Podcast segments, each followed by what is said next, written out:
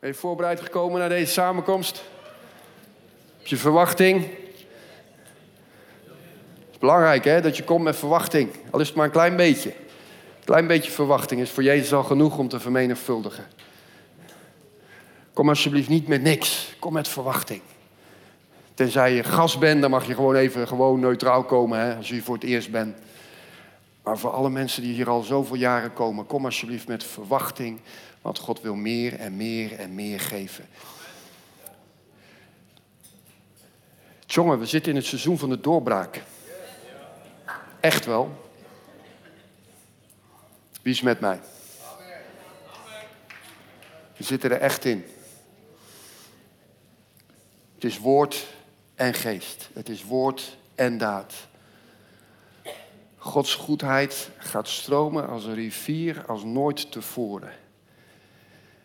En we gaan als leiders daarin krachtig staan, hè, om dat ruimte te geven, om daar in de bedding te zijn die God wil geven aan die stromende rivier.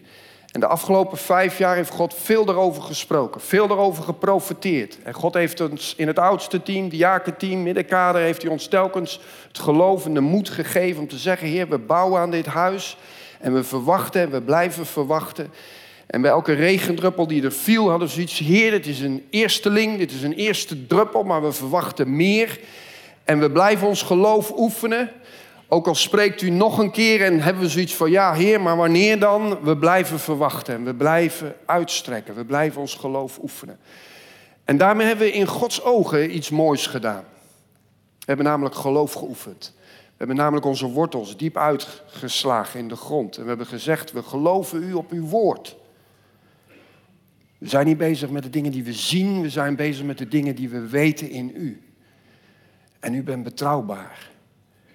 En God heeft dat door al deze jaren heen getest. En God heeft nu gezegd, en nou ga ik helemaal laten stromen. En het water is aan het stromen. De sluisdeur is open. De dam is doorgebroken. Een sluis kan je nog dicht doen. En dam als die doorgebroken is, dan kan je hem niet meer dicht doen.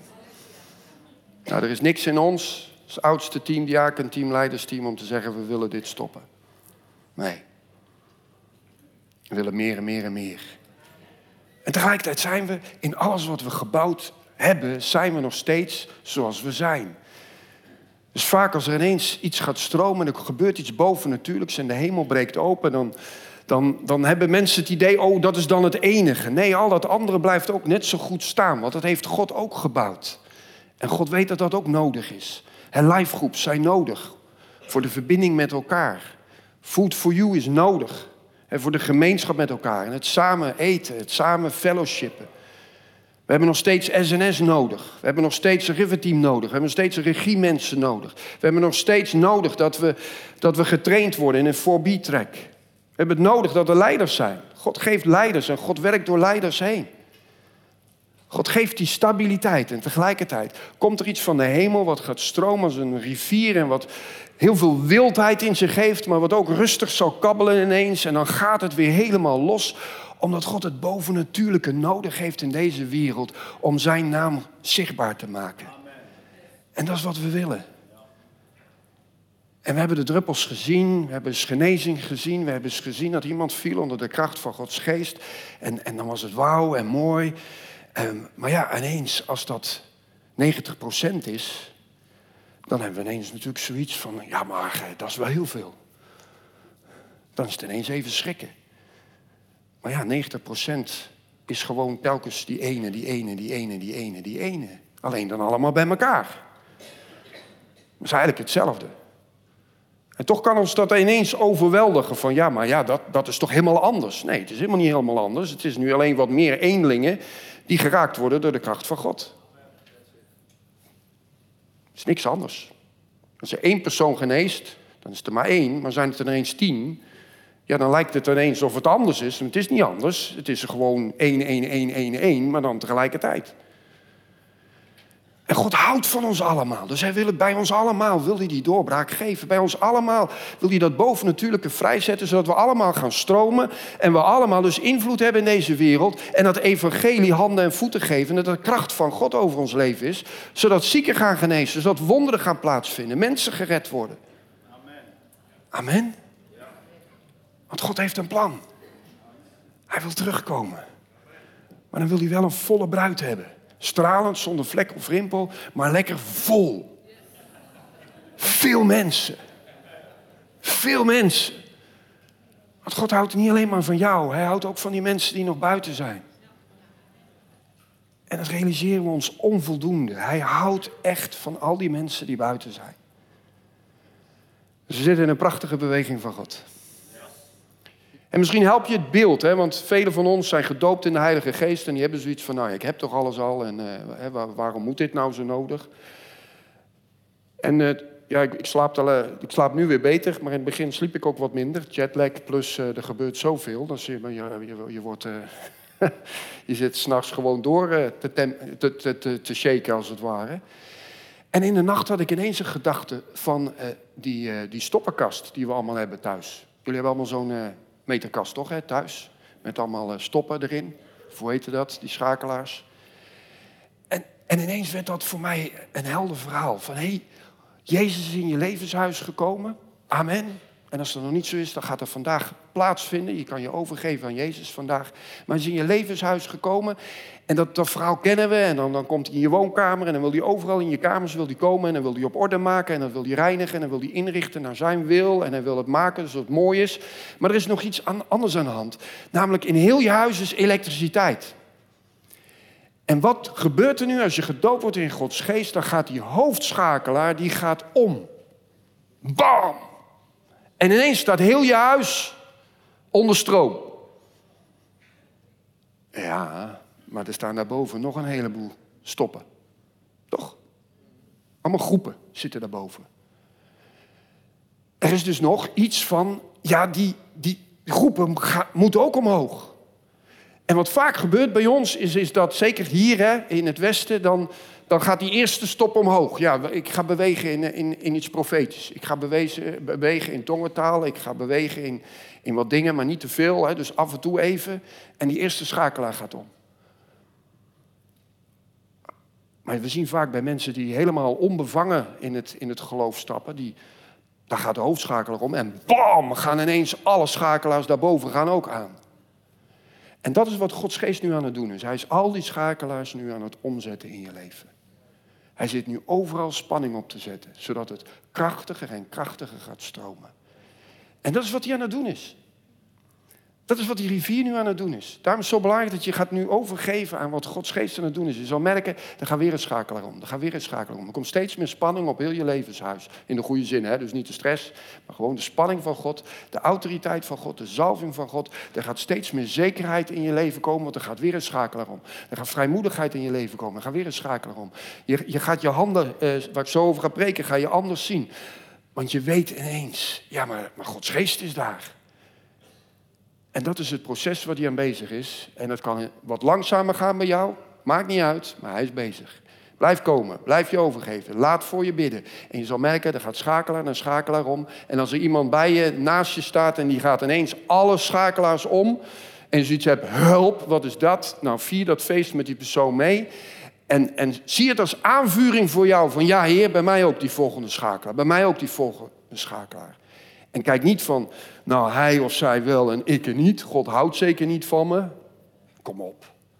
Hoe vaak hebben jullie nog al niet gehoord dat God van je houdt? Pak het. God houdt van je. Amen.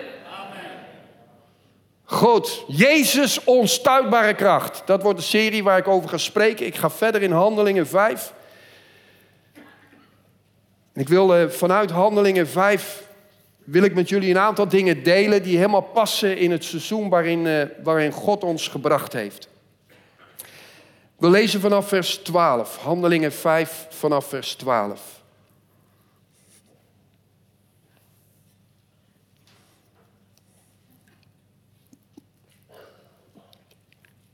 En door de handen van de apostelen geschieden vele tekenen en wonderen onder het volk. En ze waren allen eendrachtig bijeen in de zuilengang van Salomo. Doch van de anderen durfde niemand zich bij hen aan te sluiten, maar het volk stelde hen hoog. En des te meer werden er toegevoegd die de Heeren geloofden. Tal van mannen zowel als vrouwen. Zo zelfs dat men de zieken op straat droeg en op bedden en matrassen legde. Opdat wanneer Petrus voorbij kwam, ook maar zijn schaduw op iemand van hen zou vallen. En ook de menigte uit de steden rondom Jeruzalem stroomde toe en bracht zieken en door onreine geesten gekwelde mede. En ze werden allen genezen. Maar de hoge priester stond op. En allen die met hem waren, de zogenaamde partij van de Sadduceeën, en zij werden vervuld met naijver. En ze sloegen de handen aan de apostelen en zetten hen in het huis van bewaring. Maar een engel des Heren opende in de nacht de deuren van de gevangenis en leidde hen naar buiten en zeide: Gaat heen, gaat in de tempel staan en spreek tot het volk al deze woorden des levens. En zij gaven daaraan gehoor en gingen tegen de ochtend de tempel binnen en leerden. Door de handen, vele en eendrachtig. Het zijn de drie woorden die ik met jullie eh, wil gaan laden vandaag. En ik wil eigenlijk dat je eens naar je handen kijkt. En dat je zo mij nazegt, deze zin. Door mijn handen gaan vele wonderen plaatsvinden. En ik kies voor eenheid. Zeg mij maar eens na. Kijk maar eens naar je handen. Door mijn handen gaan vele wonderen plaatsvinden. En ik kies voor eenheid. Nog een keer. Door mijn handen gaan vele wonderen plaatsvinden. En ik kies voor eenheid. Halleluja. Halleluja. Door mijn handen. Door mijn handen.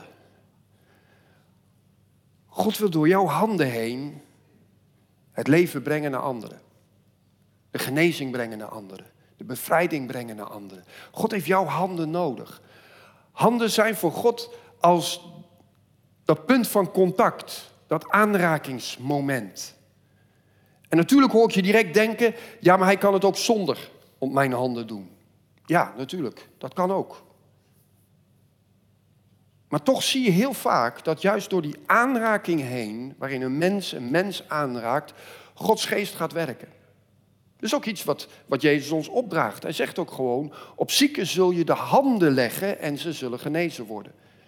Het is een, een hoofdding voor God is, is dat we aanraken. En dat we door de aanraking heen genezing verwachten. Dat er natuurlijk ook dingen gebeuren zonder aanraking, prijs de Heer. Dat is aan Hem. Maar er ligt een principe van, hey, raak aan. Want Jezus' handen werden aan dat kruis geslagen. Zijn handen zijn symbolen, tekenen van zijn lijden en sterven voor jou. Zijn handen en toen hij opstond en in dat verheerlijkte lichaam was, konden ze nog steeds kijken naar zijn handen en zagen daar de littekens van zijn kruisiging. Zijn handen zijn het die mensen zegenden, die mensen um, omarmden. En hij is nu in de hemel en verwacht nu van zijn gemeente dat wij diezelfde handen van hem zijn naar mensen om ons heen. En de Heilige Geest heeft dus jouw handen nodig.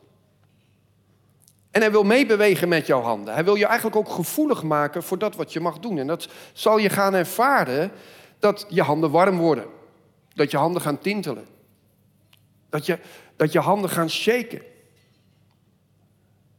En dat zijn tekenen waarin hij zichtbaar maakt: hé, hey, ik ben met je, ik hou van je, maar ook ik wil je handen gebruiken. Hé, hey, let op, ik wil iemand aanraken, ik wil iemand genezen. Zoek mijn leiding, voor wie? Het zijn punten van connectie, ook van de Heilige Geest, om jou duidelijk te maken en jouw oren als het ware te spitsen voor waar Hij jou in wil gebruiken voor die ander.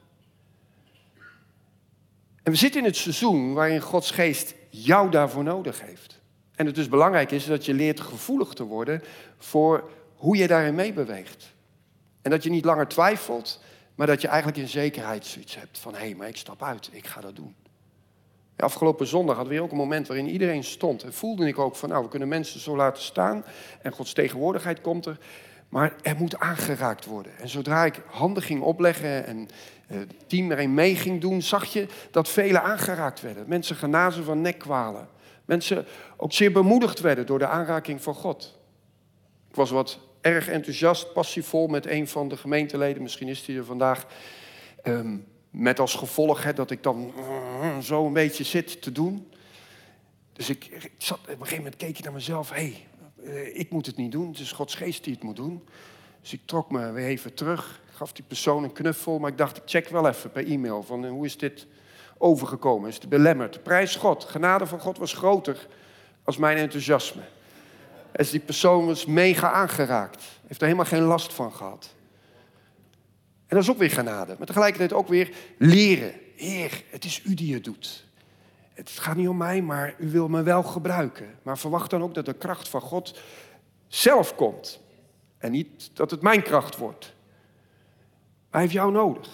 En hij wil jou allemaal gebruiken, want de Bijbel zegt dat het geldt voor de discipelen. Tegelijkertijd brengt dat natuurlijk ook een verantwoordelijkheid met zich mee. Want als je als discipel de handen gaat opleggen, ga je dat punt van contact leggen met die ander. En dan vraagt het van jouw geest wel dat je, dat je leeft met God. Daarom geloof ik in dit seizoen, wat, waar we starten, dat je weer vol komt van Gods geest. En dat al die stoppen aangaan. Want ja, als jij een dubbel leven leidt. Als jij nog allerlei gebondenheden hebt in je leven, ja, dan is er een, een andere sfeer die er ook nog om je heen hangt. Nou, dat is niet fijn. Als een persoon ervaart dat jij de handen gaat opleggen en, en die zoekt iets in God en tegelijkertijd ervaart hij heel iets anders. Dan denk je, wat is dit nou? Ik dacht een godsontmoeting te hebben, maar ik, uh, ik ga nu ineens uh, lustgevoelens krijgen. Ja, dat heeft niks met jou te maken, maar dat heeft te maken met dat er een onreine geest rondhangt. En dus het vraagt van jou verantwoording nemen. Hey, ik ga mijn leven op orde maken. Ik ga de Heilige Geest uitnodigen. Ik wil rein zijn. Ik wil dat het vuur brandt. Daarom nodig ook vuur uit. Dat het vuur niet alleen maar passie geeft, maar dat het vuur je ook reinigt. Dat je je dingen op orde maakt. En daarom werken we ook met teams. Ben ik bezig om al die teams te zegenen. En, en vele waren er woensdag, dus die zijn al gezegend. Maar ik ben met het oudste team, de Jaken-team en het ministry-team, ga ik donderdag mee. En zodat wat teams die we hebben, dat we daarin gezondheid zetten. Maar niet van nou, dat zijn de specialisten en, en ik ga weer zo zitten. En bij alles bel ik Richard op, hey, wil jij langskomen? Hey, ik heb een collega die is ziek, wil jij langskomen? Nou, ik, ik voel hem al aankomen. We hebben straks uh, duizend uh, collega's, uh, 2000, 3000. Nee, dat is niet het idee. Het idee is dat wij daarin het getuigenis zijn. Maar je moet wel een goed getuigenis zijn. Dus pak het op. Het is niet alleen maar ontvangen en, en fijn, uh, fijn iets hebben en wat Rien, of, uh, in, mooi verwoord. Het is een super ervaring met God, he, die zelfs boven drugs uitstijgt. Wauw, ik ken dat helemaal niet, dus ik kan dat niet vergelijken. Maar het is super om te ervaren dat God zelfs boven drugs uitgaat. Hè, wat de mens heeft bedacht om nog iets leuks te hebben. God is groter dan dat. Maar, maar God zit niet alleen maar daarin. Nee, hij wil dat je gaat overstromen naar die ander. En dat je leven in lijn komt met zoals hij jou bedacht heeft. Als jij vol bent van hem, dan kan je overstromen naar die ander. dus 2, 1 Timotheus 5, vers 22, waar, waar uh, staat: je moet niet onverijld uh, mensen de hand opleggen en geen deel hebben aan de zonde van anderen. die gaat twee kanten op. De, het gaat er in wezen over het, het aanstellen van bedieningen. Dat je niet zomaar bedieningen moet inzegenen. Maar je moet nadenken van, hey, is die persoon, is die rein, uh, is die door God geroepen? En dan leg je de hand op. En tegelijkertijd zit er natuurlijk ook een aspect aan van, ja, maar in een handoplegging uh, ga je wel beïnvloed worden door, door de sfeer van die persoon. Dus dat moet je niet zomaar doen en ook niet zomaar laten gebeuren. Nou, waar leg je nou de handen op? Gewoon om het veilig te doen. Nou, je zal merken dat wij de handen gewoon vaak op de schouders leggen. Dat is een goede plek. Um, en dat je het legt op de plek waar de genezing nodig is. Nou, dan is het nogal wat. Hè, als ik bid voor een vrouw en er is genezing nodig in de buik, dat ik dan zo op die buik mijn hand ga leggen.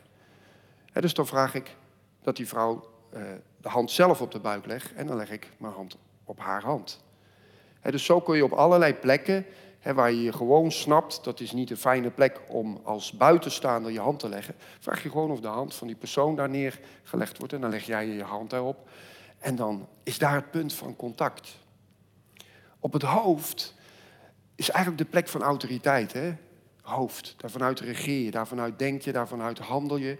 En dus op het hoofd leg je eigenlijk alleen maar degene de hand die autoriteit hebben over die persoon dus jij gaat niet je hand leggen op ieders hoofd. Dat doe je vanuit een gezagspositie. dus dat doe je vanuit een bediening, vanuit het feit dat je gedelegeerd gezag hebt gekregen. Tenzij iemand een kwaal heeft in zijn hoofd, dat is iets anders. maar dan vraag je ook even van, hé, mag ik mijn hand op je hoofd leggen, want daar zit je kwaal. En dat is in principe dus een plek die je niet zomaar pakt. Maar gewoon schouders is altijd een goede plek, safe plek. En uh, andere delen van het lichaam vraag je altijd even de hand te leggen. En als je gewoon merkt, hé, hey, deze persoon vindt het helemaal niet fijn en met een collega is het misschien helemaal lastig. En dan bid je gewoon. En dan verwacht je gewoon dat Gods geest, als de adem die persoon aanraakt, dan adem je gewoon ietsje harder. Voel je hem? En zo willen we dit bouwen met elkaar. Dus we zullen regelmatig gewoon een ministry openen. Verwachten dat je naar voren komt. Zullen we je bedienen met het vol worden van Gods geest. Zodat de stoppen verder open gaan. Dat zullen we vandaag ook doen. Maar tegelijkertijd zullen we ook uitstappen in wonderen en in genezing. Omdat we geloven dat God dat ook wil bevestigen op zijn woord. Dus dat is het volgende thema. Vele wonderen staat er hier. En zijn discipelen waren bezig om door handoplegging vele wonderen te doen. Daar staat dus veel. Niet weinig, niet druppels. We moeten in het seizoen komen met elkaar dat het veel is.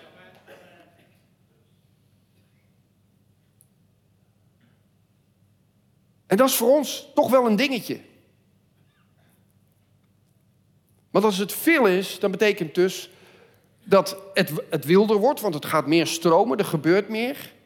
En wat ik aan het begin zei, daar moeten we even aan wennen, want we waren gewend aan weinig.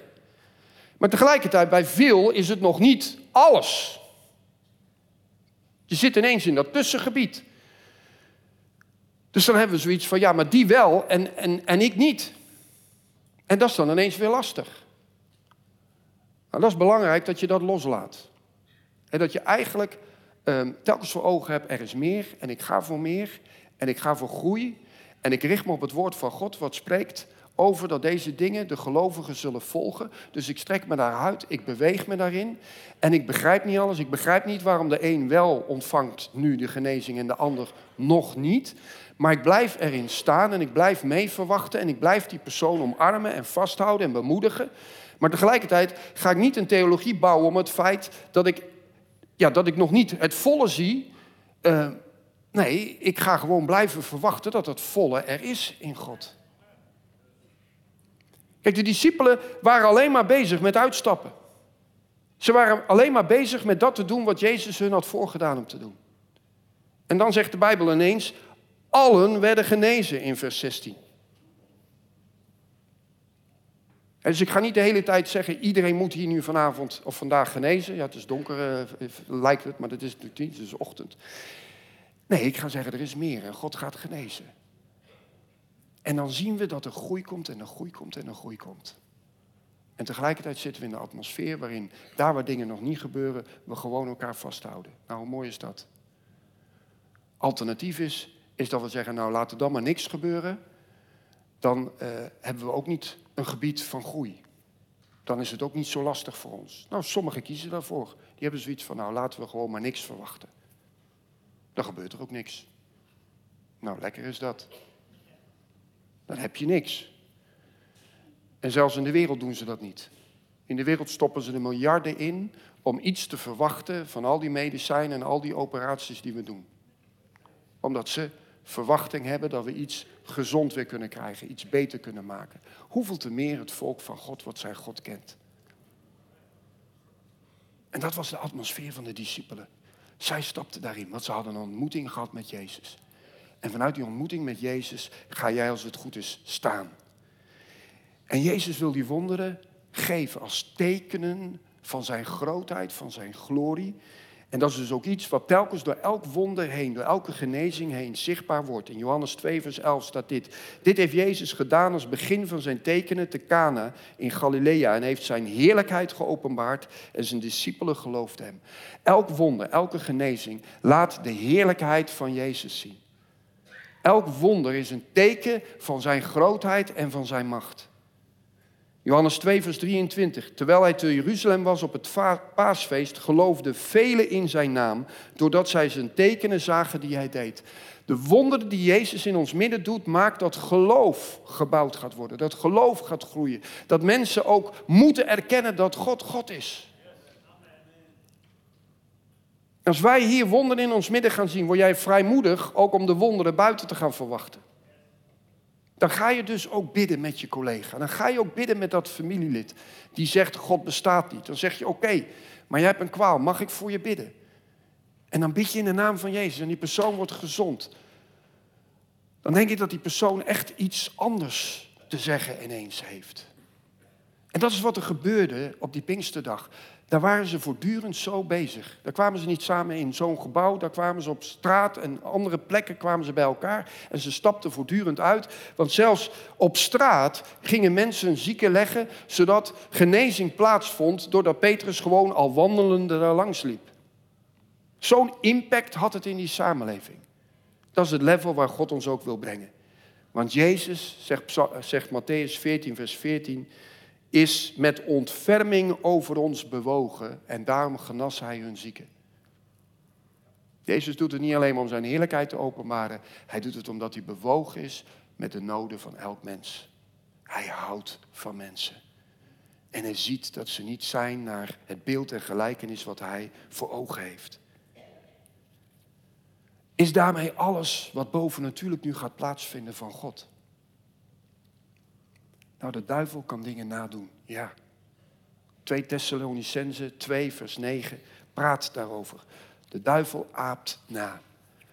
De duivel kan wonderen doen. Maar die wonderen brengen altijd verderf mee in iemands leven.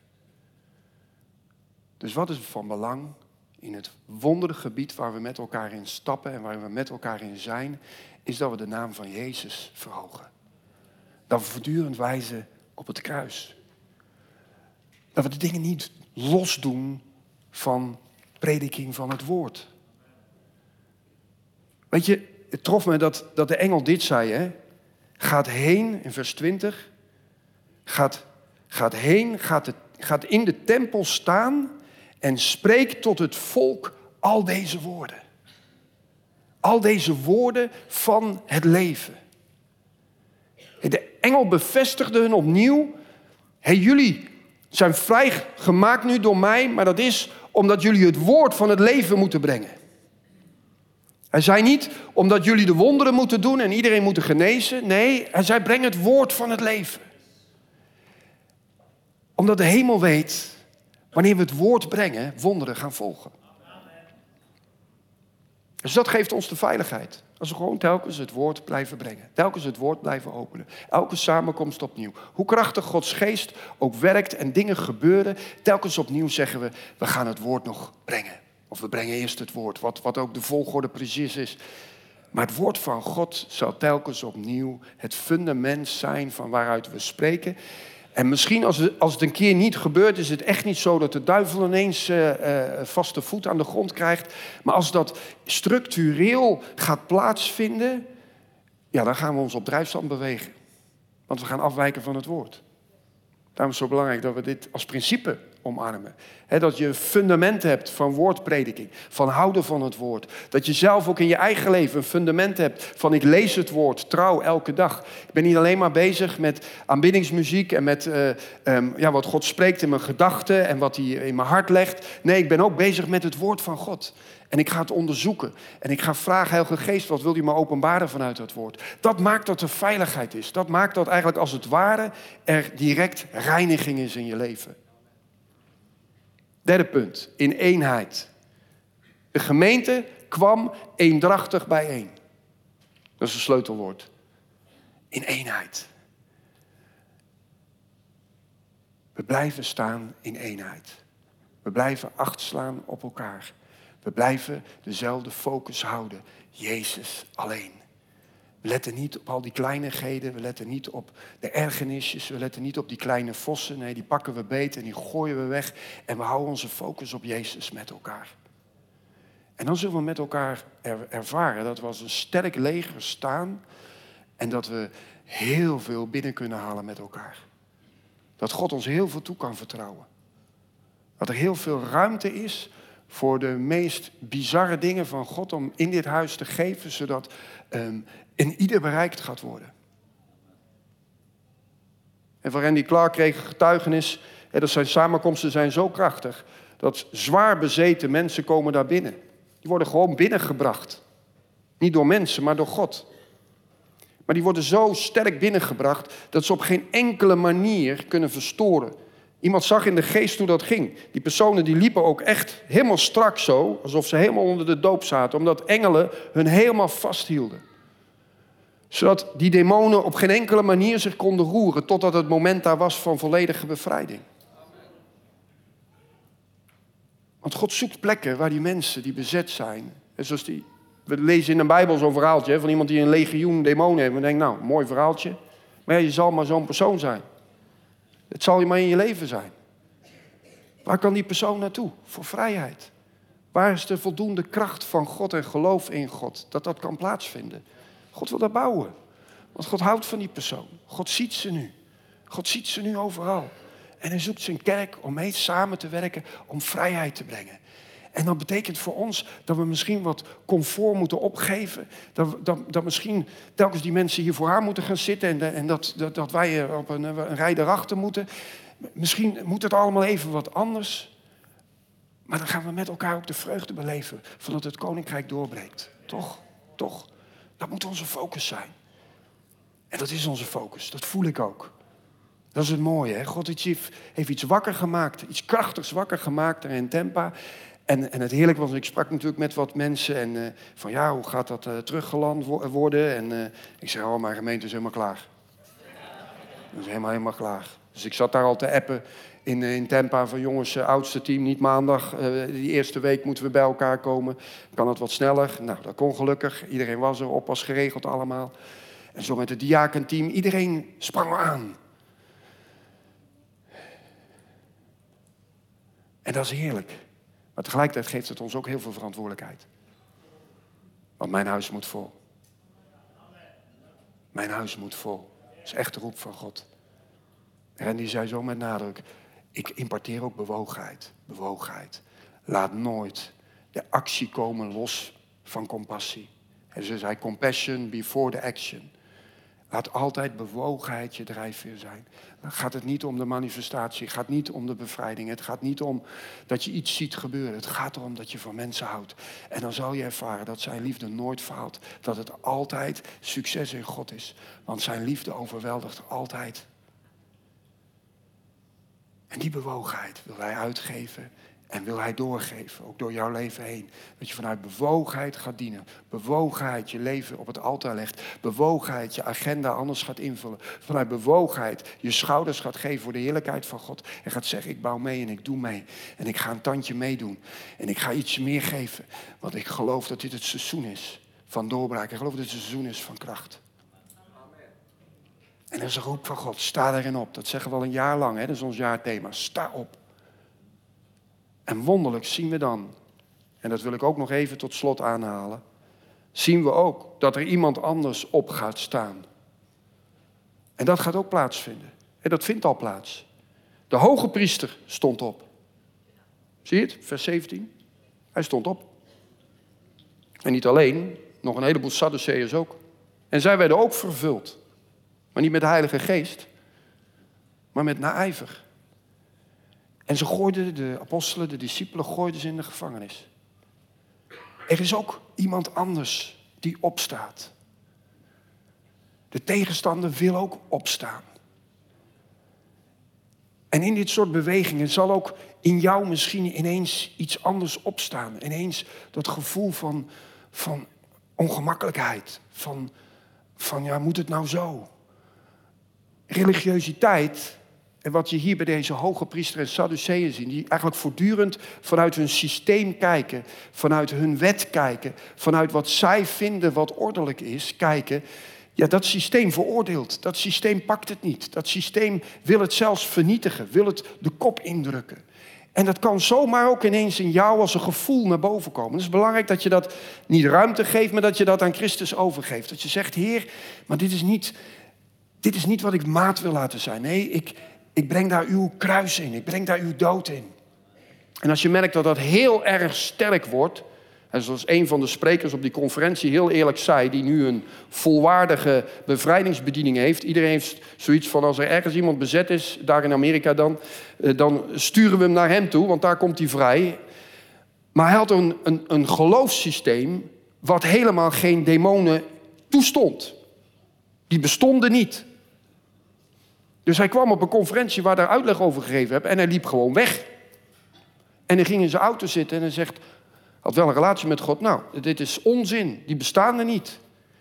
En toen hoorde hij glashelder de Heilige Geest tegen hem zeggen, maar jij hebt zelf een religieuze demon. Nou, hij schrok. Werd liefdevol gezegd, hè? dus uh, als Jezus iets zegt, is altijd anders dan als ik het zeg. Nou, niet altijd. Ik probeer te lijken op Jezus, begrijp me goed. Maar hij schrok. Maar hij werd bevrijd.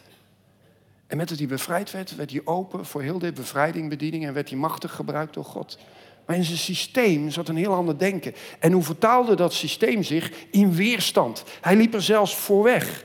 En had niet in de gaten dat dat niet alleen maar een gevoel was, maar dat het ook te maken had met dat daar een demon invloed had in zijn leven. Waar hij los van moest komen. Die uit zich vaak in een gevoel wat ineens daar is. Boosheid. Dat je ineens weerstand hebt. Nou, mooi is, we zijn een kerk waarin we van je blijven houden. We veroordelen niemand, maar we gaan voor vrijheid. Omdat Jezus voor vrijheid gaat. Maar het is belangrijk dat je dat gaat herkennen. Dat je je realiseert, we kunnen in dit seizoen heel erg blijven denken, zo hoort het. Ik ga dat eens even aan jullie demonstreren, zodat je dit nooit vergeet. Ik ga van links naar rechts lopen op het podium. Stel, hè, die, die opdracht geeft Michel mij. Richard loopt van links naar rechts. Dan hebben wij daar een bepaald idee bij hoe dat, dat moet, toch? Ik zal niet te ver gaan, anders duurt het te lang. Hè, maar zo moet dat. Moet van links naar rechts lopen. Oké, doen we dat zo. Als ik dat aan jullie zou vragen, zullen de meesten van jullie dat zo doen. Maar hoort dat nou zo? Is dat nou de enige manier waarop je van links naar rechts gaat lopen? Nou, dat moet je eens aan een kind zeggen, dat je van links naar rechts moet lopen. Dan gaat dat misschien ongeveer zo. Uh, hou rekening met me dat ik 55 ben, hè?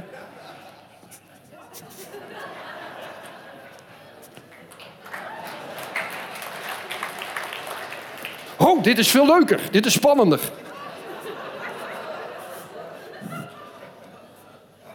Ah, even liggen hoor. Het ziet er heel anders uit zo. Nou, ik heb drie kinderen die op de bank een hele leuke foto maakten. Waar maakten wij ervan? Want die ging op hun kop staan. Ik wil vragen of Nienke dat nog een keertje wil doen. Kan je dat nog een keertje doen? Maar die lopen heel anders. En ergens zijn we iets van die ontspannenheid, dat het ook anders kan, kwijtgeraakt, toch? Terwijl God wil nou juist dat gewoon weer wakker hebben in ons. Die ontspannenheid van, hey, het kan op allerlei manieren. Je hoeft niet zo snel mogelijk van links naar rechts. Nee, er valt nog alles te zien onderweg. Je kan er ook met blijdschap doen. Je kan ook huppelen, je kan ook dansen, je kan een draaitje maken. Je kan gaan liggen en ineens zie je alles ineens heel anders. En kinderen doen ons dat vaak voor. Die rennen van, tenminste, die rennen dan vooruit, hè, uh, direct naar de andere kant. Maar dan rennen ze net voordat ze er zijn, rennen ze weer terug. En dan gaan ze het nog een keertje doen. Want ja, de opdracht was tot het eind, maar dat doe je dan net niet. Want het is veel leuker om het nog een keer te doen. En als je nou zo kijkt naar wat Gods geest gaat doen, je gaat realiseren, hij is de schepper van de kinderen, hij is de schepper van de baby's, hij is de schepper van de volwassenen. Hij zegt tegen de volwassenen, word als de kinderen. En dan zitten wij bij alles, oh ja, maar uh, iemand zit te schudden, oh, iemand valt, oh, oh, oh, kan het niet, kan genezing niet gewoon rustig gaan? In de orde. Ik moet er niks van merken. Ja, wie zegt dat God jou zo gemaakt heeft dat je er niks van moet merken? Wie ben jij om te bepalen hoe God iets wil geven? En God wil graag in het natuurlijke juist zichtbaar maken dat Hij God is. Hij wil je overweldigen. Hij wil je vrede geven. Hij wil je genezen. Maar hij wil dat doen op zijn manier. En dat jij tegelijkertijd ook eens gaat leren ontspannen. En, en in die vrede gaat zwemmen. En gewoon eens lekker kopje onder gaat. En het is belangrijk dat je daarbij komt. Want anders ga je op afstand staan en dan ga je veroordelen en ga je bekritiseren. En voordat je het weet trek je allemaal de verkeerde demonen aan. Want die vinden dat heerlijk. Want die hebben zoiets van, nou, dan, dan ga jij niet in die, in die sfeer van God komen. Dan ga je niet in de rivier komen. Dus daar niet aan toe. Breek ermee, zeg tegen God, ik wil een andere geest. En dat is uw geest. En dat is die van levend water, die stroomt, die spuit uit als een fontein. Die spettert alles om zich heen nat. En natuurlijk let je op waar je je armen laat, hè, zodat je niet iedereen om je heen een hengst geeft. Maar je zoekt eigenlijk dat, ja, dat bijzondere ook in God. En als we heel eerlijk zijn, dan deed Jezus voortdurend zijn genezingen op chockerende manier. Hij confronteerde de mensen voortdurend met het bovennatuurlijke, werkt in het natuurlijk op een manier die maakt dat jij moet zeggen, ja, maar eigenlijk liever zo niet. Nou, Aman, ga maar zeven keer dopen. Ja, kom op. U moet het hier en nu doen. Hij blinde. Ja, ik, smeer nu een papje op je oog, maar ga nu maar naar de, beek, naar de vijver van Siloam. Spuug. Hey, het, het kleed, het kwastje van het kleed. Die bloedvloeiende vrouw werd genezen door het kwastje van, de, van, de, van het kleed hè, van Jezus. Nou, dat, dat kan niet. Kijk, een aanraking zo, oké. Maar, maar dit, dit pakken? Dat kan toch niet? Er zit toch geen genezingskracht in dit jasje? Dan willen we allemaal dit jasje. Zweetdoeken? Kan niet. Telkens doet God iets om ons wakker te maken. Hé, hey, ik ben het die het doet. En het is omdat je in geloof kijkt naar mij. Omdat je het van mij verwacht. En omdat je daarin gewoon blijft kijken op mij. En daarin je verwachting blijft houden naar mij. Dat je die open, open houding blijft houden. En dat het je niet meer uitmaakt of je nou valt in de, in de geest, of dat je op je knieën valt, of dat je blijft staan, of je gaat trillen, of je warm wordt. Maar dat je bij alles zoiets hebt, Heer, ik ontvang dat. Ik ontvang dat omdat ik wil meewerken met uw geest.